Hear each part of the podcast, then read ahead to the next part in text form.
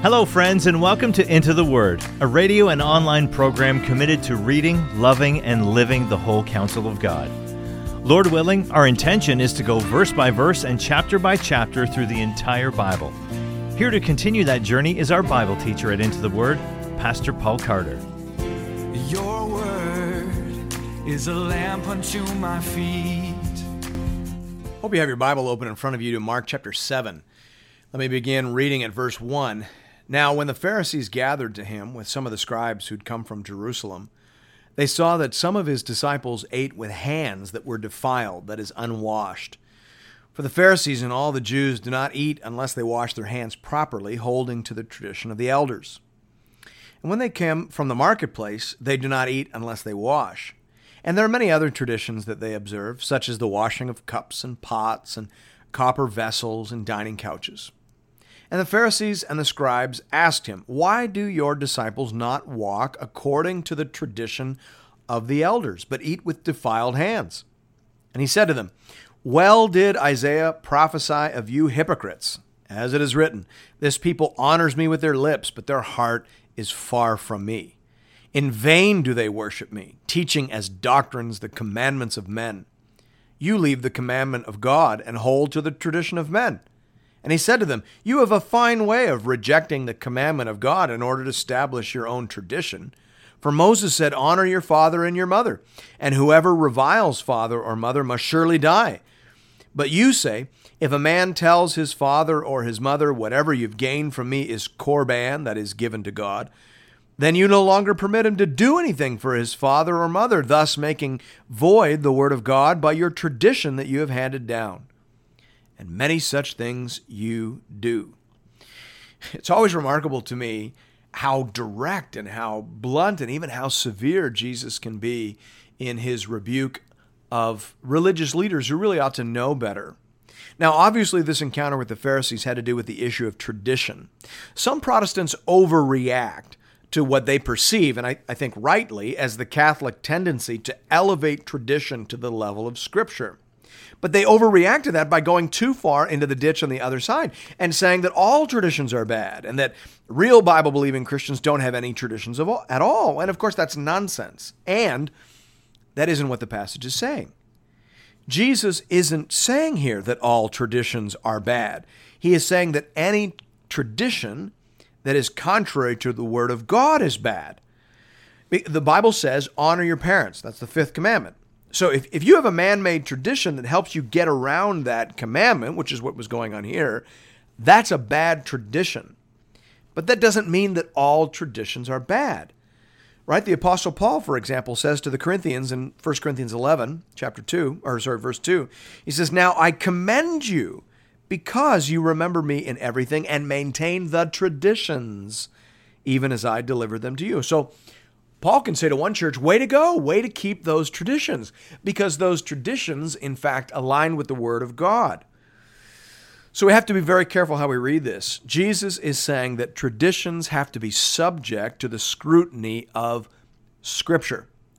If they align with the Bible and they're helpful, then by all means keep them. But if they lead people away from the Bible and are in contradiction to the Bible, then by all means get rid of them. Every human society has traditions. You can't get people together more than twice without some tradition in, traditions beginning to emerge, right? That's just human nature.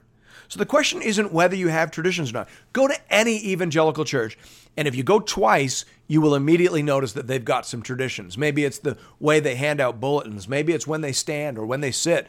Maybe it's the sort of instruments they use. Maybe it's the order of service. By the way, evangelicals are incredibly traditional when it comes to the order of service. Even when they don't print a bulletin, they do it the same way every week. Humans necessarily, by instinct and by habit and by preference, develop traditions. The question is are your traditions biblical? Are they helpful? Are they contrary to what is taught in Scripture? Those are the things that you want to be asking. All right, let's pick it up back up at verse 14. And he called the people to him again and said to them, Hear me, all of you, and understand. There is nothing outside of a person that by going into him can defile him. But the things that come out of a person are what defile him. When he had entered the house and left the people, his disciples asked him about the parable. And he said to them, Then are you also without understanding? Do you not see that whatever goes into a person from outside cannot defile him, since it enters not his heart, but his stomach, and is expelled? Thus, Mark puts this in brackets, thus he declared all foods clean. And he said, What comes out of a person is what defiles him. For from within, out of the heart of man, come evil thoughts, sexual immorality, theft, murder, adultery, coveting, wickedness, deceit, sensuality, envy, slander, pride, foolishness. All these evil things come from within, and they defile a person. Now, this little story is important for about four different reasons. We can't get to them all, but first of all, it's important in terms of what it says about the relationship between sin and sinner. The Bible says that our actions flow out of our spiritual center, right? Out of the abundance of the heart the mouth speaks, Jesus says in a parallel teaching in Luke 6:45. Meaning the sin that we do and say is a reflection of our sin nature. People are what they say and do. The Bible doesn't separate sin and sinner the way that we tend to do in our culture. The Bible says what you say and do reveals the truth about who you are. It tells the truth about your sinful lusts and desires. And, and therefore, the heart is the real matter. Right? Jesus says you can look at a fruit on a tree and, and you can immediately make some assumptions about the root. The fruit is our actions. Fruit, those are our words. And they reveal the truth of our root situation. So Jesus is saying here that it isn't your food choices that will disrupt your relationship with God and with other people, it is your heart. Now, that takes us to one of the other reasons this passage is so important. In this passage, Jesus tells us something about how to read the Old Testament. Jesus was very clear again and again and again that he did not come to contradict the Old Testament. He said stuff like scripture cannot be broken, John 10 35. Notice how many times he says to people, You're wrong because you know not God or the scriptures, as he said to the Sadducees, right? Jesus does not come to contradict the scriptures. When Jesus makes a point, it's from the scriptures. Matthew 5 17. Do not think that I have come to abolish the law or the prophets. I've not come to abolish them, but to fulfill them. So the message of Jesus is not, you should stop reading the Old Testament. The message of Jesus is that I have come to fulfill and to interpret and to apply the Old Testament. I'm the Word of God in the flesh, Jesus says. I will tell you what this means, what it doesn't mean. I'll tell you how to read it, how to live it, and how to love it for all it's worth. And that is what Jesus is doing here. He is saying that the whole food law thing in the Old Testament was a parable. It was a teaching tool. It was meant to communicate something about sin and contamination and impurity and the difficulty of being a sinful people in relationship with a holy God. But it was never about the food.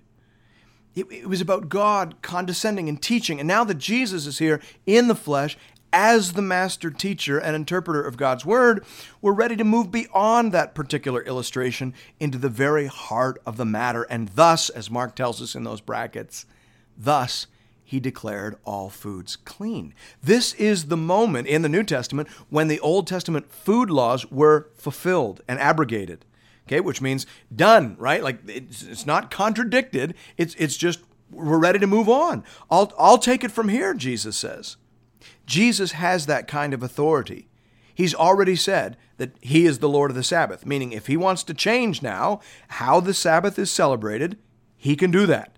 And if he wants to say now that all foods are clean, he can do that. He can put this teaching tool back in the bag. He is just that authoritative. Okay? That's what's going on here. Jesus says, lesson learned, okay? Parable explained now food laws shelved. But the principle remains.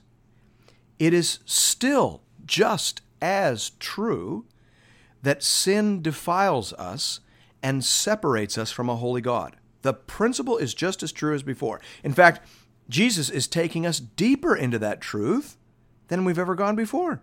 He is giving us light, whereas before we had only shadow, shape, and form.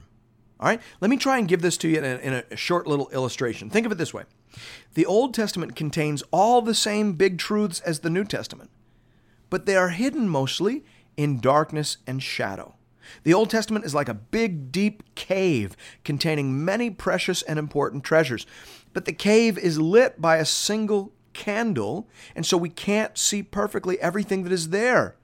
But Jesus is the light. And now, because of him, we see everything perfectly. That's why, after we get the gospel, we go back and read the Old Testament again. We read it through the light of Jesus and we see things that we never saw before. You should read the Old Testament before you read the gospels. And then, after you read the gospels and after you get Jesus, you go back and read them again with more light. So, when we move from the Old Testament to the New Testament, we are not moving from wrong to right we are moving from shadow to substance. Okay? Jesus is the master teacher who makes everything crystal clear. Thanks be to God. All right, let's jump back into the text of verse 24. And from there he arose and went away to the region of Tyre and Sidon. And he entered a house and did not want anyone to know, yet he could not be hidden. But immediately a woman whose little daughter had an unclean spirit heard of him and came and fell down at his feet. Now the woman was a Gentile, a Syrophoenician by birth, and she begged him to cast the demon out of her daughter. And he said to her, Let the children be fed first, for it is not right to take the children's bread and throw it to the dogs. But she answered him, Yes, Lord, but even the dogs under the table eat the children's crumbs. And he said to her, For this statement you may go your way. The demon has left your daughter. And she went home and found the child lying in bed and the demon gone. Now, we, we have to remember that Jesus began his gospel mission with the original covenant community, with the Jewish people. They had the first right of refusal.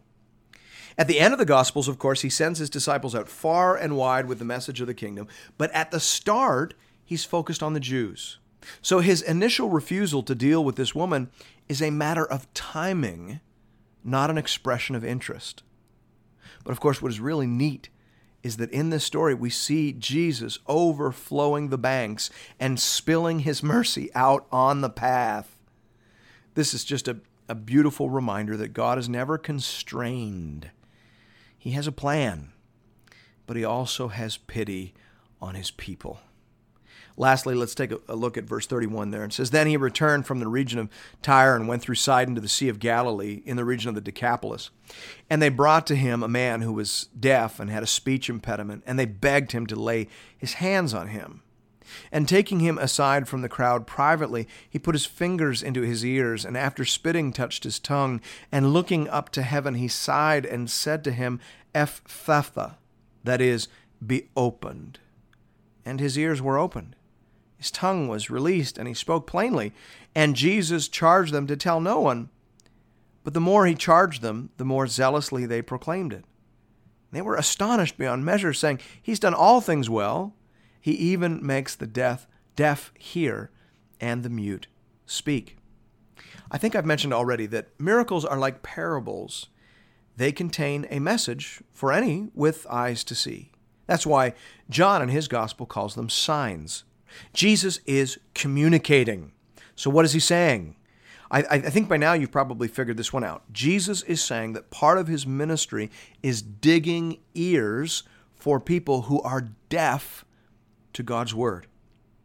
Have you noticed how often Jesus will conclude a time of teaching by saying, Now, let he who has ears to hear, let him hear? That kind of thing is all over the New Testament. And sooner or later, you're supposed to notice what Jesus is saying there.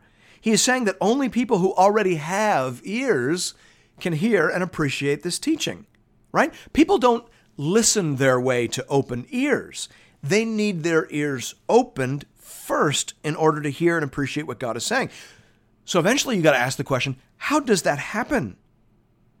And in this little miracle, we get the answer you need a touch from Jesus. You need to recognize that your sin and your pride and your rebellion have closed your ears to God. And you need Jesus to dig out your ears. You need to be healed before you can hear, believe, and be saved. So, this miracle is an invitation for you to pray, I believe, Lord, help my unbelief. Right? Heal my hard heart. Open my blind eyes. Dig out my closed ears so that I can hear and I can see and I can believe the implanted and saving word. Thanks be to God. And thank you, friends, for listening to another episode of Into the Word. If you would like to support this program, please consider leaving us a rating or a review on iTunes, as it will help other people find and access these materials. If you're looking for more Bible teaching from Pastor Paul, you can find our entire library of content over at the Into the Word website at intotheword.ca, or you can download the Into the Word app at the iTunes Store or on Google Play. If you'd like to contribute to this listener supported program, just go to the website and click the Give bar in the top right hand corner. You can also contribute through the Into the Word app. We hope to connect with you again really soon, right here, for another episode of Into the Word.